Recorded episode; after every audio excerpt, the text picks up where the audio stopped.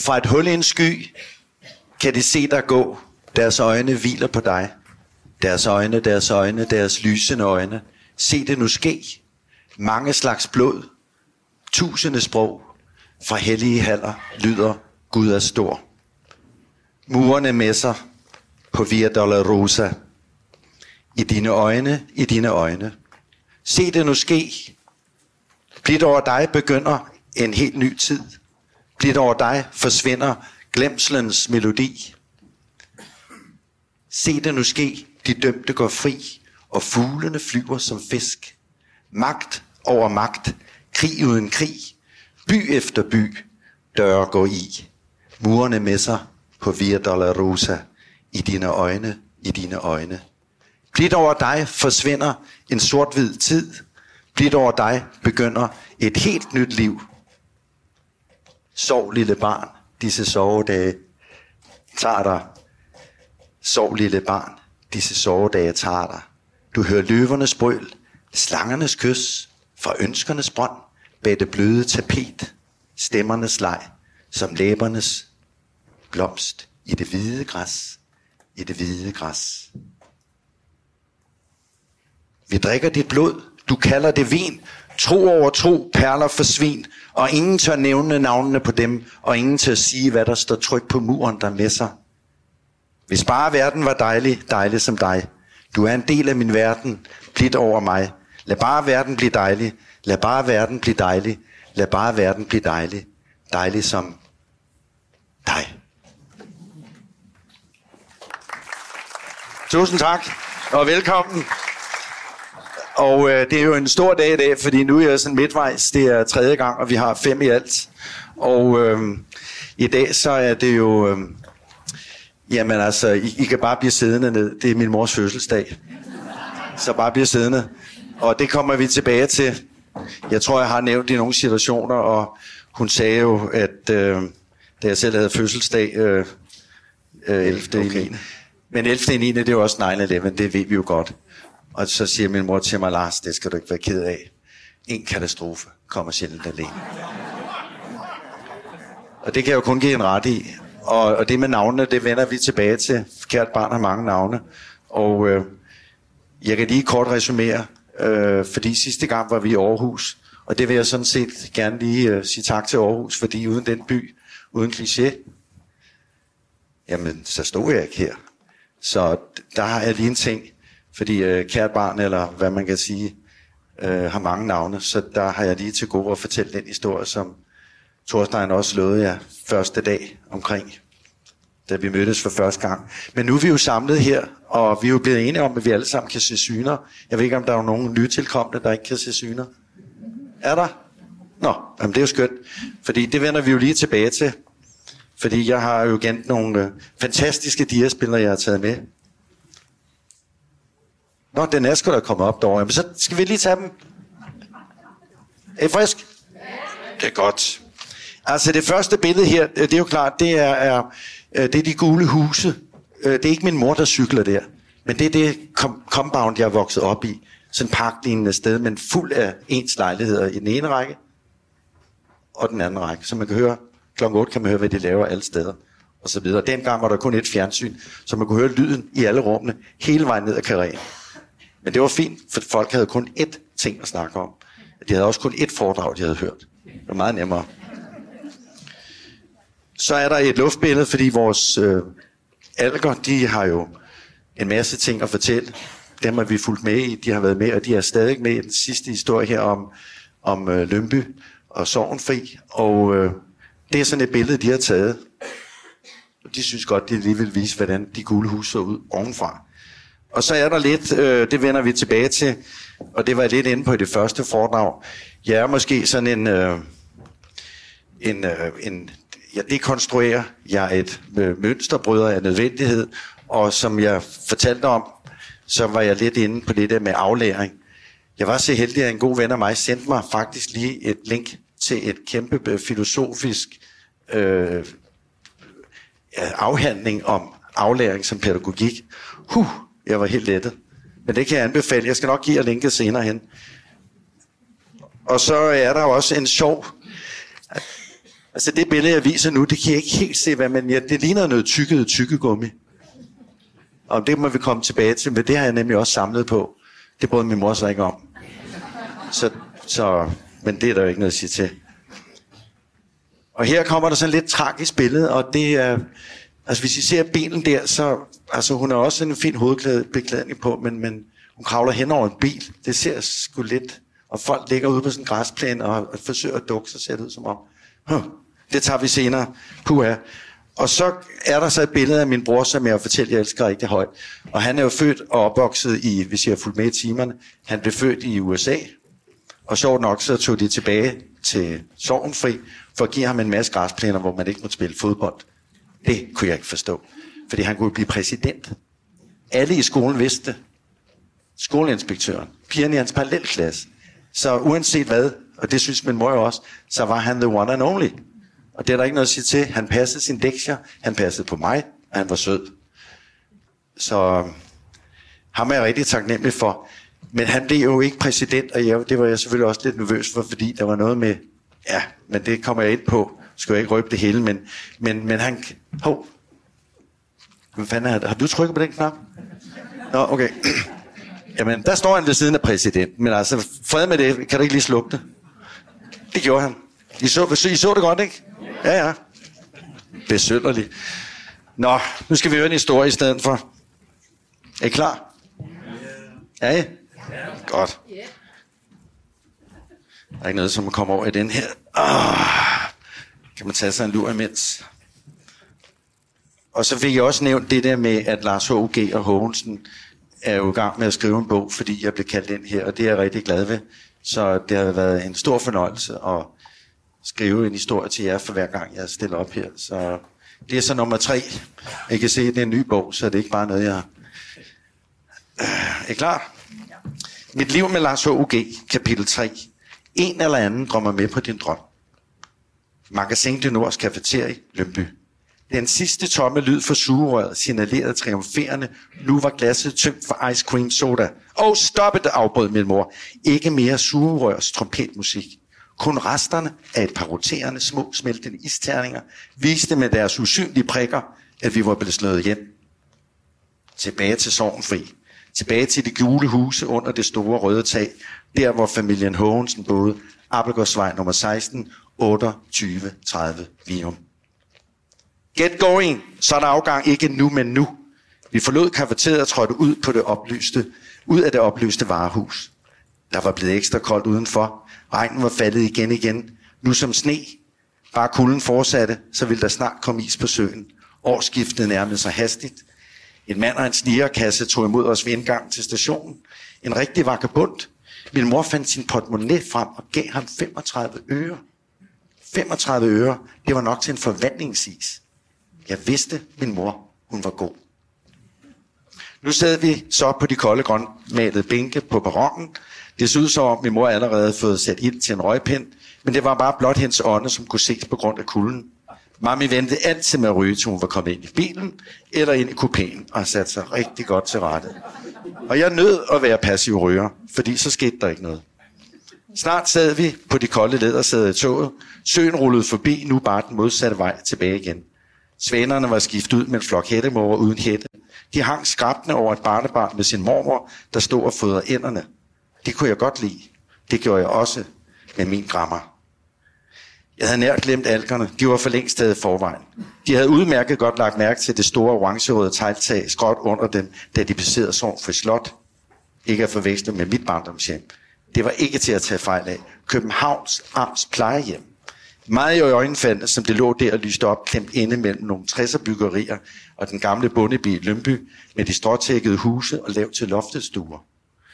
Altså ikke at forveksle med Frilandsmuseet. Det vidste algerne udmærket godt. Stedsans. Nej, der kom de ikke. Frilandsmuseet, det er kun for danske originals, der sidder i folkedragter og snitter havenæsser. Nej, Københavns Amt plejehjem, det så pænt ud. Taget var stort, og så lignede det jo næsten der samme sted, som Lars og hans familie Hånsen boede i. Måske havde de fået et glimt af papper, præcis lige der inde bag vinduet under det røde tag, den vestvendte sektion, der boede min morfar. Alle stuerne var ens, så beboerne havde selvfølgelig fået deres egen nummer.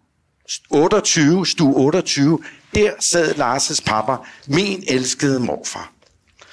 Åh, ma papa, han slog en prut i februar. Det kunne han heldigvis godt se det sjove i. Og ja, pappa han slog en del prutter, for at sige det mildt. Mere eller mindre frivilligt. Han drak også vand ind imellem. Mm. Sådan må det nødvendigvis være. For læreren havde selv fortalt dem, at pappa aldrig ville komme til at gå igen. Og at pappa aldrig nogensinde ville komme til at se igen. Og han aldrig nogensinde ville komme til at tale igen. Så Grammer, hun kunne lige så godt holde op med at græde, for sådan var det, og sådan vil det blive ved med at være for hendes mand. De tog heldigvis fejl. Og hvor skulle de vide det fra? De vidste jo ikke, at pappas elskede bier var kommet ham som undsætning, inden han faldt op ude i haven. De nåede lige at vaccinere ham med et enkelt bistik, inden han blev hentet af ambulancen. Så pappa kom til at se igen. Godt nok kun med et øje, men et øje ad gang er vel også fint nok. Det er måske i virkeligheden bedre. Men det der sørøverblik med klap for øjet, det synes jeg klædte ham. Jeg synes, det var fint nok. Og det der med at komme til at gå igen, ja, der kunne han tage 10 skridt som frem der ikke var nogen, der kiggede på. Jeg måtte godt, fordi jeg vidste godt, at her skulle man ikke råbe eller skrige, fordi det kunne få virkelig hårde konsekvenser. Han kunne slå sig rigtig hårdt, og han havde slået sig hårdt nok i forvejen. Og så havde han jo også en rullestol. Den var 10 gange bedre end en sæbekassebil. Og så havde pappa jo mine ben. Ikke at forglemme. For jeg kunne både hente, bringe og springe, hvad det skulle være for jeg var hans væbner, hans tjener. Så kommer vi til det med at tale med. Det kom stille og roligt af sig selv. Han var jo ligesom et barn. Han skulle også starte helt forfra igen, så det var jo ikke så mærkeligt. Det var der ikke noget at sige til. Øh, Papa brugte faktisk mindre tid på at lære at tale, end jeg havde gjort. Øh, inden så længe, så talte han flydende dansk. Og han var hverken ordblind eller byttet rundt på lydene, som jeg ellers havde for vane at gøre. For mig blev en fasan til en safan. Og en gufir, det var en figur. Papa gjorde det derimod store fremskridt. Han havde endda, endda tillagt, tillagt sig et helt nyt accent. Det var meget specielt. Det må jeg sige. Det var ligesom nu til dags, hvor folk helt naturligt lyder lidt mere eksotiske. Så bare fordi papa så sjov og anderledes ud, talt med accent, så var der vel ingen grund til at holde ham indenfor, eller ligefrem interneret på et plejehjem. Alkerne sagde det meget præcist. Hver fugl synger med sit næb. Lige et par sidste detaljer angående min morfar, som ikke må glemmes. Papa kunne slet ikke stoppe med at grine, når han først var begyndt. Det havde jeg altså også rigtig svært ved, især i skolen, og ikke mindst sammen med papa. Det er jo ret sjovt bare at grine, for til sidst ikke at vide, hvad fanden vi griner af. Og når det kom til det med at skulle på WC, ja, så skulle papa naturligvis også have nogen til at tørre sig i numsen, når han var færdig. Det har vi jo alle sammen også prøvet. Er det ikke rigtigt? Og så ventede han til med tålmodigt, uden at kalde, på at min mormor kom. Grammer var ikke bange for at få den slags under fingrene. Vi samlede altid hestepærer, når vi skulle ud på Ærmelundsletten. De var gode til at gøde blomsterne med, og så fik pappa spires noget ekstra kraftig nektar, han kunne spise. Ellers brugte han kolbe, hvis han nu bare skulle tisse og sad midt i radioavisen. Så behøvede han jo ikke at skulle ulejlige nogen. Jeg brugte selv potte, og jeg gik en dag i søvne, og indimellem så havde jeg pisset ind i klædeselskabet. Det var ikke så populært. Den slags holdt min morfar sig fuldstændig fra. Man kunne koge det hele ned til at sige, at pappa faktisk i det hele taget slet ikke rigtig kunne styre eller kontrollere ret meget. Det havde jeg også svært ved. Især i blokfløjte, svømning, gymnastik. Pappa han rystede på hænderne. Der var vi forskellige. Endelig var der noget, vi var forskellige. Papa, han, han rystede på hænderne. Det gjorde jeg ikke. Men dermed så havde jeg sådan lidt nervøse småtrækninger omkring øjnene, som kunne forplante sig ned ad nakken til sådan en slags kuldegysninger. Øh, tics kaldte de voksne det. Det var især, når min mor skældte mig ud, at disse forstyrrelser viste sig. Og det var lidt svært at skjule. Og hysteriet, altså med rysteriet her, det provokerede altid til en ekstra losing. Bang, sagde det. Står der også og ryster? Men så fik jeg heller ikke flere, fordi så var det ligesom om, så var der lagt låg på, så var der ro, så kunne jeg gå ind på mit værelse og koncentrere mig om mine tegninger og alt det, jeg ellers synes var spændende. Så generelt så var pappa og mig ens. Og fordi hverken, hverken pappa eller jeg, vi var hverken havenisser, retarderede eller evnesvage. Vi var i familie med hinanden, og så var vi de bedste venner. Jeg skal lige sidde ned en gang til her. Kan I holde ud? Ja. Godt. Jeg lod mærke til, at mine tanker var i fortiden. Jeg sad og stirrede ud af togvinduet. Det var ligesom at falde i stave over et Pink Floyd cover. Et billede, et billede, et billede. Jeg kunne se 4, 5, 7 ansigter af min mor, for ikke at tale om mine medpassagerers ansigter. Det var kun i hinandens spejlbilleder, du dristede dig til at kigge. De flimrede rundt. Jeg lød som om, jeg studerede min togbillet, imens jeg med mit indianerblik sne mig til at beskue dem, samtidig med at jeg små sad med billetten og lod den rotere rundt i hånden som en hellig bedekrans. Jeg skulle huske at gemme billetterne. Lars Hågensen samlede nemlig på den slags unødvendige ting. Min mor var ikke meget for disse ubrugelige og uanvendelige ting, som jeg havde samlet sammen. Min skraldesamling. Er I klar? Der var togbilletter, busbilletter, postkort, udgående rabatmærker, unikatændstikker, gamle sardindåser, brugt indpakningspapir, kork, propper, kapsler, overskudstag for blyantspidseren, fuglefjer, sukkerposer, æsker, skokasser, cigarkasser, gamle træplader, alt hvad der kunne males og bygges videre på, cigaretfilter, brugte tykkegummi. Oh god, sagde min mor, så er det nok. Så det var aldrig lykkedes mig at få lov at lave den der med tykkegummisol. Den var hun ikke hoppet på. Den var blevet omgående reddet ned for væggen. Så den kom først, da jeg flyttede hjemmefra og Lars Hooks management, de vurderer den i dag til at være omkring cirka over 100.000 euro værd. Hvis jeg nu i stedet havde hørt efter i timerne og gjort ligesom min mor, eller min bror, hvis jeg bare ville skrive bogstaverne i en rigtig rækkefølge, hvis jeg lærte alfabetet og Pythagoras læresætning, hvis jeg lod være med at lade pappa lave min stile, så ville jeg med garanti også kunne komme med til at sidde sammen med alle de andre mennesker i toget, til og fra A til Z, måske endda få et arbejde. Jeg skulle åbenbart ikke med det tog. Papa ville jo heller ikke bare sådan hoppe på det, selvom det var ret så interessant, hvad der kunne ske fra en station til en anden. Her i det rullende vælteværelse var det eneste nye også kun datoen. Den samme gentagende togtur var ligesom med damebladene hos barberfrisør med røv den klør. De flød sammen med hinanden. Snart kunne jeg ikke skille det ene fra det andet. Men i modsætning til billetten her, jeg holdt i hånden, den gav sig ikke ud for andet. Der var ingen romantiske forestillinger eller lovende illustrationer om et bedre liv. Her var ingen illusioner. Kun urets tid håndstemplede billetteret en rigtig levende mand med kasket og uniform. Klip 1402. 1402. Så sad min morfar og hørte radioavis. Den var lige startet. Der sad han der, alt imens han kiggede ud på regnen, som forvandlede sig til sne og dalede ned i den flisebelagte gårdhave, hvor kun fuglene fik lov at sætte fodspor. Her kom ikke nogen opretstående mennesker, når der de fire buske, kun når de fire buske skulle beskæres. Og det kan jeg sige med sikkerhed for Lars Hågensen. Han fik nemlig job fire år efter, at min morfar faldt i søvn på toilettet og slog en brud og aldrig vågnede igen. Der fik jeg arbejde. Og så kunne jeg selv betale min mad og selv betale min husleje. Og så kunne jeg også betale den undervisning, der skulle til for at nærstudere blyantens uendelige spændende muligheder på papir. En skønne dag, hvor du kan gøre lige, hvad du vil, hvad vil du så sige? Hvad vil du så bruge det til? En skønne dag, hvor alting ikke mere som før. Hvad var det, du fik? Hvem var det, der kom? Hvem var det, der gik? Livets karusel. Du drejer, du svinger, du siger goddag, du siger farvel. Vi venter stadig på en skønne dag. Den nyfaldende sne fortsatte nu som lange, hvide skydrever. Parlet med skinnerne, trukket af toget fremad sporet på vej mod Sovnfri. Mami sad og hæv efter vejret gennem en røgpind, alt imens hun forsøgte at pusse hendes bekymrede sjæl ud på en flyvetur. Ud igennem det lukkede vindue, omringet af den blå røg, kunne min mor godt ligge en ligne en indianer. Selvom det ikke ligefrem var en fredspipe, hun røg på. Lyset gav hendes ansigt et sært skiftende skær. Hun var på en gang langt ude, og samtidig langt nede, dybt inde og ude af sig selv, gav videre, hun også var faret vild. Kunne hun også være to steder på en gang? Sagde det. Det var næsten lige før, at du kunne høre hendes indre stemme. Blande som med det vinende toghjul, der nu lagde an til at stoppe. Og langsomt begyndte at accelerere ned. Hvem snakkede hun med, hvis hun altså overhovedet talte med nogen? Jeg skulle i hvert fald ikke afbryde eller trække min mor ud af hendes drøm.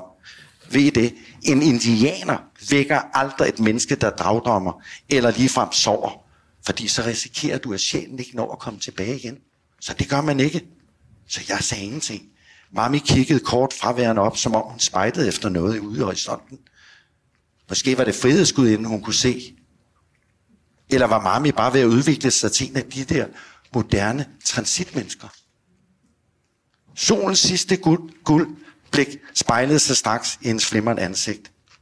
Langt borte rejser tanken uden lyd, og som dagen gik, endnu længere ud den fløj. Er du der selv? Hvad er dit navn? Hvad gør du her? Spørger jeg tyst. Hvem er du egentlig bag dit kød og blod? Sovenfri, sovenfri! Vi var lige ved at køre videre. Mami råbte som reddet ud af en vedmodet drøm. Gav videre, om hun egentlig selv forstod, hvad det ord betød, sovenfri. Forpligtede det ikke bare en lille bitte smule, når man nu var bosat i en flæk med sådan et navn, hvor toget kørte lige til døren. Det gjorde intet indtryk på hende. Mami var blevet vækket for tidligt, og en sjæl, ja, den var ikke noget at komme tilbage. Jesus, hvad sker der? Tænkte jeg det ikke nok? Du er da heller ikke til nogen nytte. Kunne du i det mindste ikke bare holde øje? Vi var jo lige ved at køre for langt. Hun hæv mig ud på barongen. Hun, hun stoppede op og holdt mig fast. Vi stod begge to og pustede. Havde din bror været med, så var det ikke sket. Mark er det mindste både vågen og kvik, og så kan han følge med. Både i skolen og i toget. Kunne det ikke mindste bare gøre som din bror? How stupid can one get? Jesus! Jeg kunne ikke give hende mere ret. Jeg kunne simpelthen ikke give min mor ret. Hun var jo ikke alene om at være stolt af min bror. Måske lige frem så var jeg faktisk mere stolt af min bror, end hun var. Han kunne nemlig blive præsident i USA. Og det kunne ikke siges tit, tit nok. Jeg nikkede bekræftigende. Og det kunne ikke overtrumfes. Det kunne det simpelthen ikke. Det var muligt at overgå. Hele hans klasse vidste. Sikkert hele skolen, tænkte jeg. Både hans læger og skoleinspektøren. Og som vi ved, pigerne fra hans parallelklasse. Det stod selv i hans pas. Tænk sig, hvis du vågnede op en dag og fandt ud af, at din egen bror var blevet amerikansk præsident for de forenede stater USA. Wow! Så ville man skulle da være stolt. Okay, dag. Hmm. Så ville man måske være lidt flov over det. Men Mark, han var heldig. Han var meget, meget heldig. Hvis han ville, så kunne han kvalificere sig til det mest magtfulde job i verden. Og han var godt på vej. Men på den anden side igen, så risikerede han jo også at blive skudt, ramt, død og dræbt. De havde jo for vane at skyde deres præsidenter. I det hele taget, så skød de på alt, hvad der rørte sig. De havde skudt alle indianerne. For ikke at tale om vandreduen. Den var fuldstændig udryddet. Og bisonoksen, det var lige med nød og næppe, at den havde ikke blevet uddødet. De skød på alt, hvad der rørte sig, og det blev det ved med. Også når de kædede sig, så skød de også i skolerne. Der var også lidt kedeligt, så skød man der. Og så skød de hinanden, og studenterne, der protesterede, de blev også skudt. Og ham, den sorte mand, der talte for, at alle skulle være lige og have de samme rettigheder, han blev også skudt. Og hvis det så ikke var nok, så startede de bare en krig. En helt ny en. Korea, Vietnam, Mexico, El Salvador, Panama, Nicaragua, Chile, Cuba, Afghanistan, Irak, Syrien. Man bliver helt forpustet, ligesom når man først er ved at komme for sent ud af toget. De er gode til at ramme. Cowboy indianer. Præsidenten selv faldt bagover. Dernæst forår. Folk skreg, og hans kone, der lige var så velfriseret som min mor, prøvede dels at hjælpe sin døende mand, samtidig med at hun prøvede at kravle væk hen over den åbne bil og dem, der åbnede ild. Imens filmede en tilskuer hende og fik det hele med på sit Super 8-kamera. Billederne gik verden rundt, og jeg så det selv i fjernsynet. Så, det kunne måske også blive farligt for mig, for de skød jo også præsidentens lillebror. Uh. Så hvis Mark blev præsident, og må sidde ned. Hold da fest. Godt. Alt det ønskede jeg ikke, og slet ikke for min kære bror. Ham holdt jeg meget af. Han var nemlig god til at beskytte mig, og så var han klog. Mark læste og passede sin lektier. Og snart var han fri som en sommerfugl i Sydafrika. Der, hvor de sorte ikke måtte sidde på de hvide bænke. Nu manglede jeg bare at komme ud af mit bur. Free as a bird. Den 8. september, december 1980 blev John Lennon skudt og dræbt uden for sit hjem, Dakota-bygningen i New York. Drømmen var forbi, skyeriet fortsatte. Inden så længe ville alkerne nemlig flyve deres vej dybt ind i den mørke skov, for de var udmærket godt klar over, at nytårsaften stod for døren. Den aften og de omkringliggende dage var snart blevet til et mindre militærøvelse, hvor man trænede i partisankrig. Så var man forberedt til den dag, det rigtige skyderi skulle skydes i gang med rigtige patroner. Same procedures as last year. Vi gjorde også det samme hvert år. Mark og jeg tilbragte hver nytårsaften hos Gramma. Det var blevet en fast tradition. Der var dækket bord med konfetti, bordbomber, skralder og fløjter, man kunne puste og pifte i, og så en sjov hat til hver. Som sagt var det bare min bror og jeg, og så pappa, der var hjemme på overlov for plejehjem. Det var sjovt bare at kunne få lov til at have det sjovt uden afbrydelser. Vi skulle heldigvis blive og sove der. Vi fik lov til at være længe op. Kl. 24 lyttede vi en digte til Rødhusklokkerne sang, og så sang vi selvfølgelig hver velkommen sov, og til sidst skød vi indørs af ud over altanen. En pakke til hver. Så først da klokken var langt over et, blev der ret op i stuen til de tre mandfolk, som rammer tiltalte os. De tre mandfolk. Lejligheden var nemlig så lille, at da Grammer mand var død, så havde hun måttet sælge sin store villa. Så sådan var det.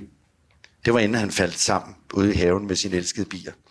Og pappa han fik selvfølgelig den fine grønne sofa. Mark og jeg havde hver vores blå samklappelige drømmeseng. De var sjove at hoppe i og rart sove i. Vi grinede, så vi fik helt ondt i kinderne. Pappa grinede så meget, at han ikke kunne stoppe. Det var ikke noget nyt. Så begyndte pappa også at prutte. Det var der heller ikke noget nyt i. Så mens Grammer var gået på WC for at gøre sig natteklar, så pruttede og grinede pappa videre, og det gjorde vi også. Den arme mand kunne ikke stoppe. Mig og min bror havde lagt sig under bedstemors kakkebord og beskød ham med en omvendt støvsuger, vi havde fået til at puste i stedet for at suge. Papkulderen, det fløj om pappa. Han så festlig ud, som han stod der, støttende sig til armlændet på den grønne sofa. Kun iført sort plastikhat og den hvide undertøj, øh, undertøjs dragt, sponsoreret af plejehjemmet, med blot logo stemplet i nakken. Københavns Amts plejehjem med blot. Og så med hul til både numse og dillermand. Vi var alle i gang med de sidste kramtrækninger under en, efter en lang underholdende nytårsaften. Og så begyndte Mark og jeg at synge. Oh, ma papa, du slog en på de fibora. Bang! Så skete det. Morfar begyndte at lave små pøller i en grøn sofa. Papa ganske enkelt sked i sofaen. Det er da ikke noget at grine af. Det kunne han da selvfølgelig ikke styre. Det var der ikke noget nyt i. Det kunne jeg da heller ikke, da jeg var lille og ikke kunne gå. Vi har alle skidt i plænen. Alle sammen. 1, 2, 3, 100 gange. Det kommer vi ikke udenom. Så hvorfor ikke bare grine af det? Det gjorde vi. Det var faktisk helt naturligt. Pludselig stod Grammer i døråbning, og som datter af generalmajor E. Krabbe råbte hun højt og tydeligt. Indstil omgående beskydningen. Lad os så se at få både lige ud. Mere bliver der ikke sagt om det. Grammer tørrede omhyggeligt op. Vi løb ud og børstede tænder. Hjemme i Sorgenfri sad Algert og ventede tålmodigt på mig, og min mor skulle komme tilbage fra Magasin du Nord. Hvor bliver de af? Alkerne sad på den anden side af vejen i et gammelt skaldet træ, skråt over for mit vindue, der hvor familien Hågensen boede under det røde tag i det gule huse, Abelgårdsvej 16, første selv til højre, venstre, 28-20 Virum. De spejtede efter os og gyngede i takt med vinden. Om vi dog ikke snart ville vise os. Hvordan var det gået? Havde vi haft en god tur? Kommer de ikke snart hjem? Nu havde de siddet der længe nok og holdt øje. Alkerne lettede. Hvor bliver de af, skrabede de. Hvor bliver de dog af? Vi må opspore dem. Måske kunne algerne finde vores fortabte sjæle. Måske ikke. Søvnløse nætter venter tålmodigt i god tro på en skønne dag. Måske i nat, måske i morgen, måske i år. Livet fader og forsvinder, hvad du giver, er hvad du får. Den nytårsaften, den nat, der kunne jeg mærke, at pappa, han drømte med på min drøm. Og jeg på hans, og Mark på min, og omvendt. Krammer var også med på at drømme. Vi lå der som en stor familie. Selv algerne drømte med. Dream Society. Vi faldt i søvn med et smil på læben. For hvad kan du andet end at drømme? Skønne, milde drømme. En rigtig blå drømmeseng. Godnat og sov tørt.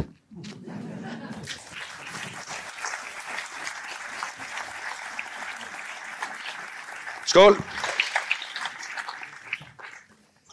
Ja. Så vil jeg sgu ikke være klokken slut lige halv eller sådan noget derude, ikke? eller hvad var det, der skete? Skal vi sælge det store sort i dag? Hvad er klokken? 5 år. Det vil sige, at der er 25 tilbage. Kan det passe? Nå, men vi, øh, vi scroller lige igennem det her. Uh, vi skulle se... Jamen, der kører hun jo. Jeg skal, må jeg stille mig hernede? Kan I se, hvis jeg står her? Er det orden? Se, der var øh, algerne spillet, ikke? Det skulle da meget godt se. Så bor ham Lars der der nedenunder sammen med familien. Og det er for toget. Det er næsten som et Pink Floyd cover, ikke? Og der er billetten. Og flere billetter. Dem samler jeg også på. Flere billetter. Ikke? Siden øh, 1970. Over 1000 euro. Så I skal bare sige til. 2000 er der blevet højere? Yes. Ja, jeg griner bare. Det er ikke noget at grine i hvert fald. Puh er ikke?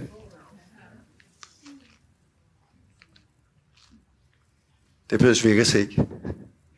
Hvem er så det? Jamen, det er jo min bror. Og han boede jo først tre år i øh, Washington, Minneapolis, og det jeg mente med, at mine forældre de flyttede hjem for at give ham en fodboldbane, man ikke måtte spille fodbold på. Altså de der grønne planer der, det er jo helt sort. Men han tog så videre, så han boede kun 16 år i, øh, i Danmark. Og så var det, at han kunne blive præsident, kan I huske det? Nå, han kom sgu da tæt på i hvert fald. Ja, ikke?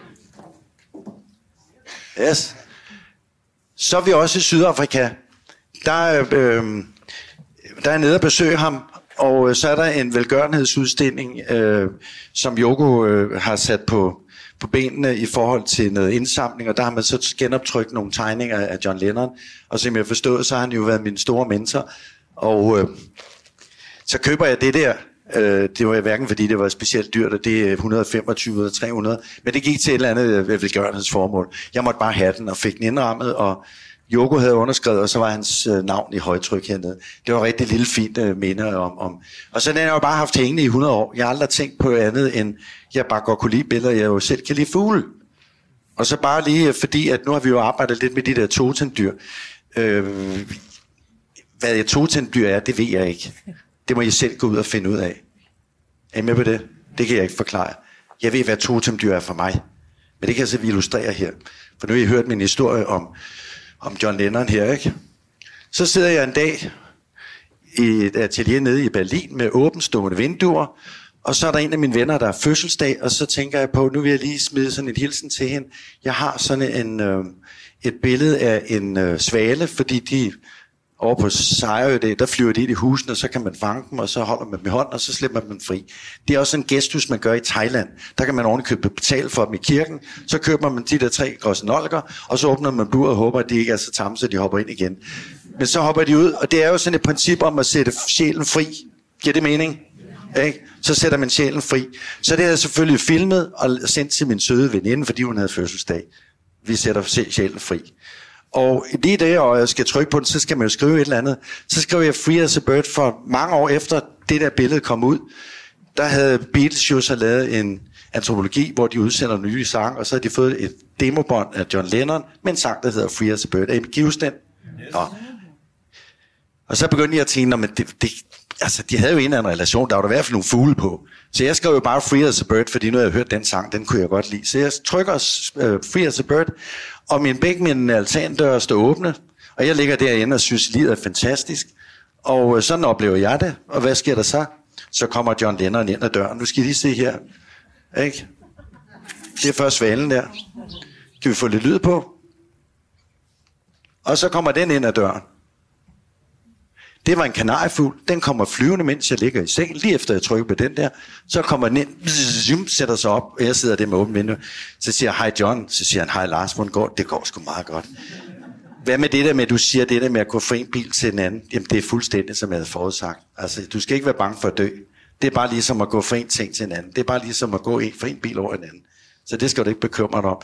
Så kiggede jeg længe på den, og så tænkte jeg, okay, den havde lidt lang, det kan man ikke se der, men den havde lidt lange negle. Den trængte sgu altså, siger John, du trænger simpelthen til at få klippet negle. Du kan ikke spille guitar med det der. Hallo? Ej, men det er du også ret i. Hvad, hvad, hvad, hvad gør vi? Hmm, lad mig se. Hvad med jer, vi, øh, nu finder vi lige et bur til dig. Det var den med på. Så lukkede jeg vinduerne, og så gjorde jeg ligesom med svalen. Den fik jeg lige øh, fanget. Og så hvis man sætter dem i mørke, så slappede John af. Så, jamen, så var han jo der, hvor han plejede at være. Ikke? Så var der helt stille og mørkt. Det var fint. Og så fandt jeg et bur, og så kom man over i det, og så snakkede vi jo lidt om det der med de der negle. Så da jeg lige skulle holde en pause for ham, så gik jeg ned på en, en stamcafé, jeg havde, og så er der sådan en dame, som jeg støder ind i, og så tænker jeg, det må være hende, så siger jeg, hvad er du? Ja, det er hun nogle udmærker, det var som om, vi havde snakket med hende mange gange før. Hun ringer lige til en veninde, og så siger hun, at øh, du kan lige få hende. Hun ville så godt påtage sig og, og få John over, fordi hun havde et andet større sted, den kunne være, og så kunne, den også få, skulle han få klippet sin negle, så han kunne begynde at spille guitar igen, for de var simpelthen så lange. Det var så en aftale, og så siger hun til mig, at jeg præsenterede mig ikke og fortalte, at jeg var Lars Krog fra København, men at jeg, ja, jeg, jeg spillede ikke selv musik, det nævnte jeg ikke for hende. Men hun var selvfølgelig musiker, og så siger hun, hvis du bare har lyst til at møde mig, så kig ind i aften. Nå, jamen det vil jeg da gerne. Vi, vi spiller ude, øh, øh vi giver koncert ude på Rickenbacker. Og så vil jeg, hvis jeg siger John Lennon og Rickenbacker, er der nogen herinde, der ved noget om det? Hvad siger du? Hvad, hvad, hvad er for historien? Ja, og hvad, og, hvad, og hvad spillede John på? Han spillede guitar. På hvad for et mærke? Du har vundet fagfjernsyn. Giv ham en hånd. Rickenbacker, mine damer og herrer. Ja, ikke? Se, der har vi John. Så sidder han og spiser hånden. Så fik vi en rigtig god snak. Den sidste plade. Ah, Lars. Ikke? Men ellers så, ja, jo, men, men jeg holder øje med dig. Ikke? Prøv at se nogle fine negle. Men hvis du klipper min negle, så skal jeg nok passe på dig. Ikke? Så jeg siger, at jeg kommer. Øh, hvad hedder stedet? Det hedder Rickenbark. Så sådan lidt to som dyr. Og så fandt jeg ud af, at den hedder faktisk også Free as a Bird. Sjov nok. Fisk den ind. Og så er der nogle fugle her. Det er, nu så er vi over i noget velgørenhed. Øh, og det er jo sådan noget, som man jo har æren af at blive spurgt om, og det forventer man selvfølgelig, altså sådan et populært fjols. Det siger man ja til, og det gør man også. Øh, jeg tror, det er vigtigt som kunstner måske at vælge nogle bestemte ting, man går ind for, men det er jo op til den enkelte. Her har jeg lavet tre billeder til øh, læger uden øh, grænser. Nej, ikke undskyld, øh, øh, øh familie for kraftramte børn, for sagen. Øh, men det er også lige meget. Og det er bare lige for at blive lidt i den der øh, totem-ting for mig øh, der havde jeg så en, en, en, en pige op, som jeg kendte fra gamle dage. Hun var blevet operasanger, og så sidder hun og fortæller, at hun var også begyndt at interessere sig lidt for shamanisme. Nå, fint nok, jamen, jeg er frisk på hvad som helst. Og hun lige skulle komme op og lave en session. Du er mere end velkommen. Så kom hun op, så skulle jeg sidde på, på gulvet, op i mit atelier, og så gik hun rundt med røgelse og alt muligt. Og så bagved var fuldstændig sendt afsted. Jeg lavede de der tre billeder her på no time. Og så siger hun jo til mig, jeg så Lars, en fugleflok komme og sætte sig på dig, så fløj de med dig. Det synes jeg var fantastisk. Jeg har selvfølgelig prøvet at skrive det ind i historien, men så langt nåede jeg ikke. Det, det kommer i næste afsnit øh, om tre år. Men så lavede jeg tre billeder, det er så det andet her, og så det sidste billede der, øh, det var så øh, øh sådan en trilogi, jeg lavede på den oplevelse. Og så skete der jo det, at så kom øh, familier fra kraftramte børn og spurgte, om jeg ikke ville donere et billede. Jo, jeg har lige lavet det her, det vil jeg gerne have. Og så gav det 3 millioner til de der stakkels børn. Vi siger tak til, til shamanen. Og det er, det er så bare et andet eksempel på velgørenhed. Det er et pelsmærke, jeg ikke kan fortælle jer, hvad hedder, fordi her udleverer vi jo ikke nogen. Men de ringer til mig, ved du hvad Lars, vi er i gang med alle tiders ting, hvor vi skal lave en indsamling til UNICEF. Er du ikke også med på den? Jo, jo, det tror jeg. Du kan lave lige, hvad du vil. Jamen, det er jeg glad for.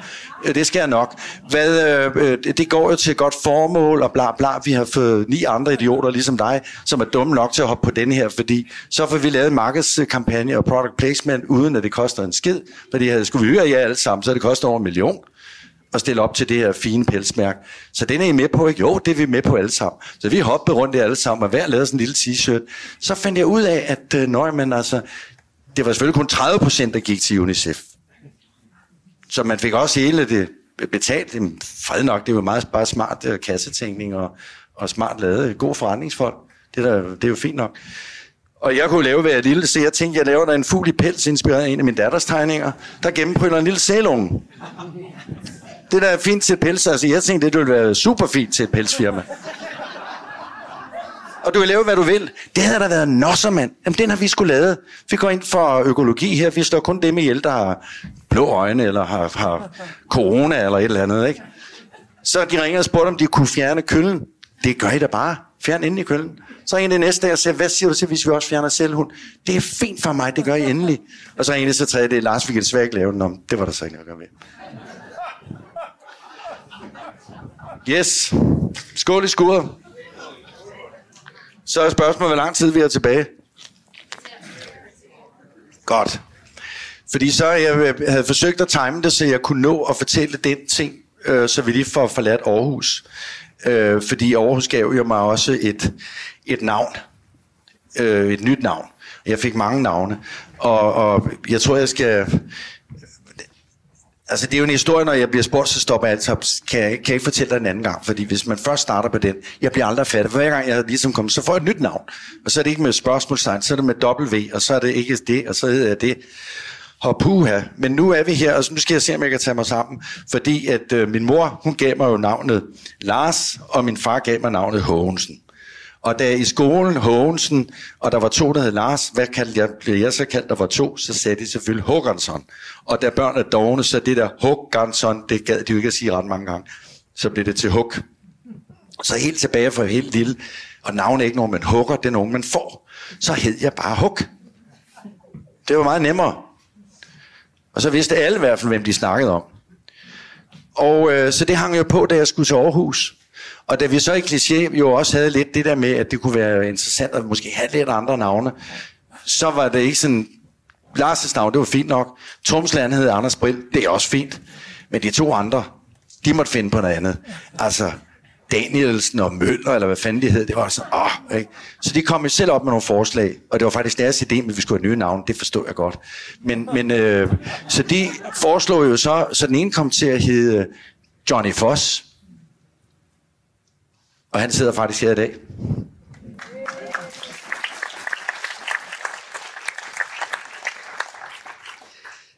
Og, øh, og den anden, han hed Jens Danielsen, og uden ham, så stod jeg heller ikke her, fordi det var hans idé at lave øh, øh meditskvinder. Så tak til det. Det har jeg så sagt noget før, men det kan ikke siges tit nok. Han så selvfølgelig navneforandring til Valo. Jens Valo. Så giv også lige ham en hånd. Det siger jeg tak for. Men øh, så, så det var ligesom i orden, og så hed jeg jo bare Lars Hug. Og så kørte bussen, og der så kom vi kollektiv, hvor der også var tre, der hed Lars, som jeg var lidt inde på sidst i, i forbindelse med kollektivet. Så var det der Hug jo bare noget, der hang ved. Lige indtil jeg så havde lavet min anden, øh, lavet min første soloplade, hvor jeg endelig havde fået lavet en sang, øh, og, altså hvor jeg både havde komponeret musikken og lavet teksten selv. Og det betød jo så, at, at øh, jamen altså, succes er jo ikke noget, man nødvendigvis går og tænker på. Jeg ved godt, i dag så kan man være berømt for at være kendt, eller kendt for at være berømt. Men men altså, jeg lavede hverken nogen af tingene for at tjene penge eller blive berømt. Jeg lavede det, fordi jeg ikke kunne andet. Og den udfordring, jeg får, meget kort sparket ind herfra, som, som gør, at jeg pludselig får den succes, øh, som også, hvad skal man ligesom hænge sammen med navnet, og den betydning, det fik for mig, pludselig ikke at kunne hedde det, jeg hed, fordi jeg var lige kommet i gang. Altså, så stod man der, klædt af til skinnet. Vi, vi har et produkt, det må ikke hedde det. Jamen, hvordan skal vi... Ikke, det var helt umuligt. Så, så min historie går lidt på at, at sige, at det var et forklædt gåde. Og den øh, succes, der ligesom kom til mig, var fordi, at, øh, og så må I lige afbryde mig, hvis jeg nævnte det før, eller fortalte det tidligere, men jeg, øh, jeg tror, jeg nævnte det der med Paul Borum og Dan Tural, der skulle lave en fjernsynsudsendelse. Ikke? Men hvis jeg ikke har gjort det, så kommer den lynhurtigt her. Og så ringer Paul Borum for at spørge, om jeg vil være med i det program. Det siger jeg selvfølgelig, det kunne være fint nok. Onkel Danny, han kommer med sølvstjernerne ja, fint, øh, og du skal bare komme her. Jamen, det vil jeg gerne. Det, det, øh, du skal lave en ny sang. Fuck, man. Øh. Uh mig og en ny sang, det tager mig to år. Det, det, nej, det skulle han sgu ikke regne med. Det, det, nej, nej, nej. Og så lagde jeg på, hvad fanden tænkte han? Altså, en gammel bøsse med håret tilbage, der gik med de unge med læderjakker og sådan noget. Ej, og det måtte jeg ikke sige, det ved jeg godt, det er derfor, jeg siger det. Ikke?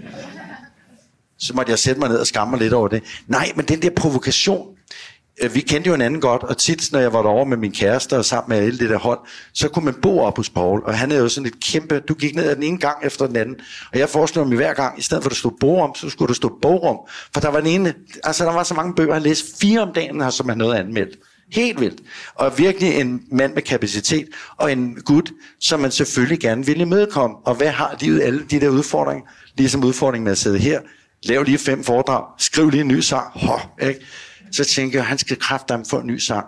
Så gik jeg hen til min øh, vicerif Hilmar Hassi og Finn Favold, og så gik vi i studiet, og så indspillede vi den, og så sad den lige i skabet. Jeg havde lavet nogle akkorder der, der åbenbart lød meget godt. Og så var den indspillet for en gang skyld hurtigt, fordi jeg var fået udfordring. Så ringer jeg op til ham og siger, jamen hej Paul, jeg har gået og tænkt over det tilbud, det var meget generøst af dig, og vi ses jo her næste uge og så videre. Det vil jeg sgu godt. Øh, jeg fortalte ikke, at jeg havde skrevet den. Nej, nej. Jeg sagde, det vil jeg gerne. Jeg, jeg, det skulle jeg nok gå i gang med. Nå, det er fint, Lars. Jamen, så snakkes Jeg havde det bare en ting med. Nå, hvad er det så? Jeg vil gerne stå i regnvejr. I regnvejr? Ja. Jeg vil gerne stå og synge i regnvejr. Nej, det kan du ikke. Nå, men så, så bliver der ikke nogen sang. Hej, så lagde jeg på den gang. Uff. Så var det ham, der ligesom havde den, ikke? Så ringede han op en uge efter og sagde, jeg har ordnet, du kan godt stå i regnvejr. Fint, jeg kommer. Og så var den ind på, øh, på øh, førstepladsen, ikke? Så stod jeg der nøgen. Jeg synes bare, det var fedt at skulle stå i regnvejr. Jeg så stod i bare overkrop og spillede tromme. Elsker dig for evigt, ikke? Jeg havde slet ikke tænkt over det, og så pludselig, så var man helt deroppe, og så kom der lige brev fra advokaten. Det der med HG, mm-mm, det kan du ikke bruge. Bum, så var man sendt tilbage til start, ikke? Ligesom de der isterninger, ikke? Så var man slået hjem. Så i starten, der var man jo bare sådan, fuck mand, ikke? Nå, han må være religiøs eller et eller andet, eller altså medlem af et eller andet mærkeligt parti eller et eller andet. Jeg bliver nødt til at opsøge den mand og finde ud af, hvem er han? Fordi det kan jo være, at han har en plausibel grund til, at han ikke gider at, at sætte i forbindelse med mit navn. Det kan jeg da godt forstå. Senere hen, så ringede Katja Kins øh, advokat til mig, og det var da også ok. Altså, de, de brød sig heller ikke så om, ligesom at være i forbindelse med hende. Så det kunne da lige så godt gælde mig. Altså, det var da fair nok. Så jeg tager ned og besøger ham. Og så sidder jeg dernede, han sætter mig i stævn nede i Kolding. Og han var pibefabrikant, og han havde selvfølgelig taget patent på hug. Det hedder hug piber. Nu kan jeg godt sige det, Hågensen, ikke også? Ja, hug. Altså, for det første, ikke? Nu, nu kender du Kim, ikke? Og så enten, så skal jeg have, som vi har skrevet med advokaterne, de der 50.000, men også så må dig og Kim komme over og spille for familien Hook. Så skal der bare være højt belagt smørbrød, og så er de øh, uh, 10.000 det er Uganda dollars under på, ikke? Hvad siger du så? Altså, prøv, det går jo ikke altid, som præsten præger. Altså, en gang, det, det vi fik sådan en helt uh, container hjem med, med piptræ, da jeg gik ud åben, det var sgu ikke en savsmuld. Det var det sgu ikke. Men nu kan du lige tænke over det, så tror jeg lige, vi finder ud af det. Ikke? Øh, skal der med ned på den gyldne hane, fordi så giver han bajer. Jeg stod bare der til. Jeg tror ikke, jeg skulle nogen gyldne. Ja, det, det tog skulle jeg ikke med. Nej, jeg, jeg, jeg skulle bare hjem. Så det var da helt forfærdeligt. Det kunne jeg ikke tage alvorligt. Jeg skulle ikke betale 50.000 for tre bogstaver i alfabet. Jeg kunne ikke engang alfabetet, da jeg var 16. Der havde været på åbningsinstituttet. God, 50.000. Og det var ikke, fordi jeg var en fedtere. Det gad jeg sgu ikke. Så heller jeg noget andet. Så kunne du skifte ud med KR. KR. Nej, det skulle jeg sgu heller ikke. Så det var bare fint. Og så kørte den. Det jeg jo ikke vidste, det var selvfølgelig, at så fik man jo enormt meget omtale, som Spis sagde, det er skide godt det der. Det, han havde klappet mig på skulderen. Det kører bare.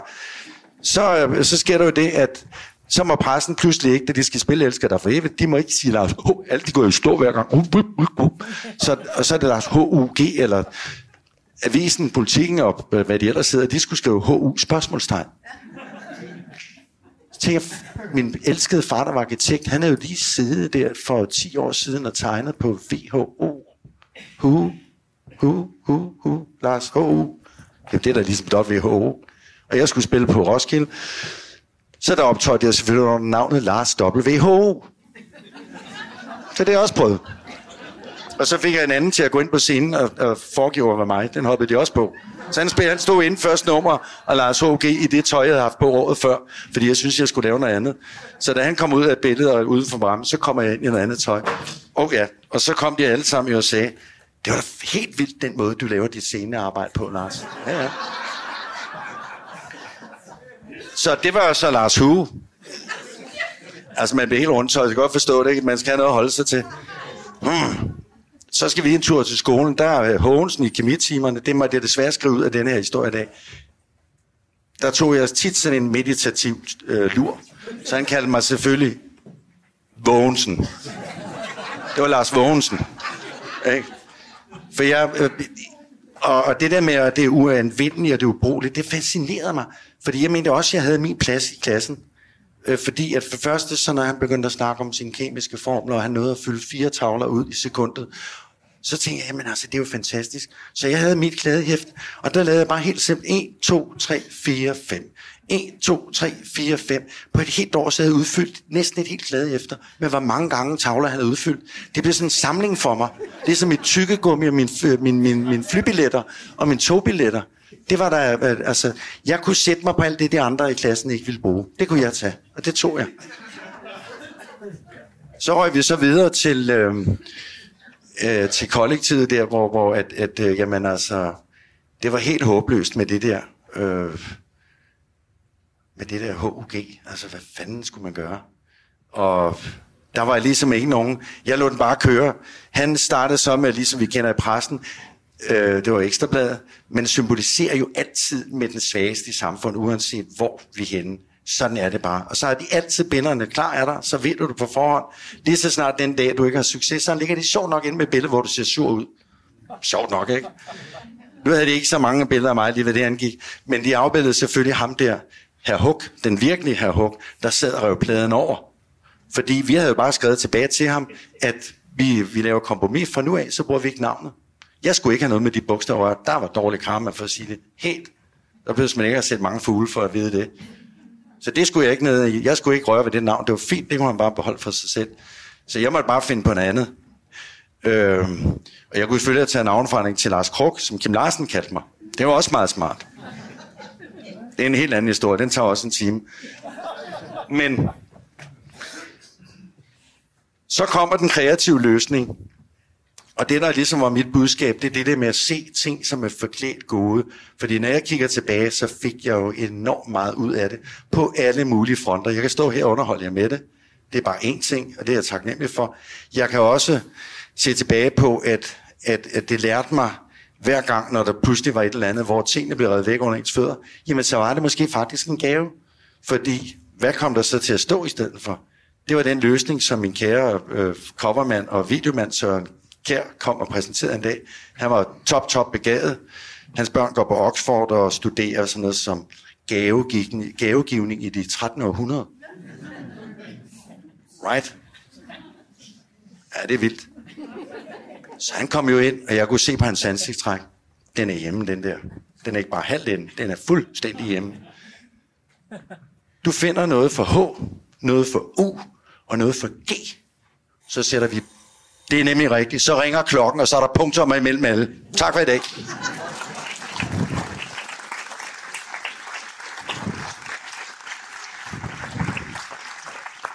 Tusind tak.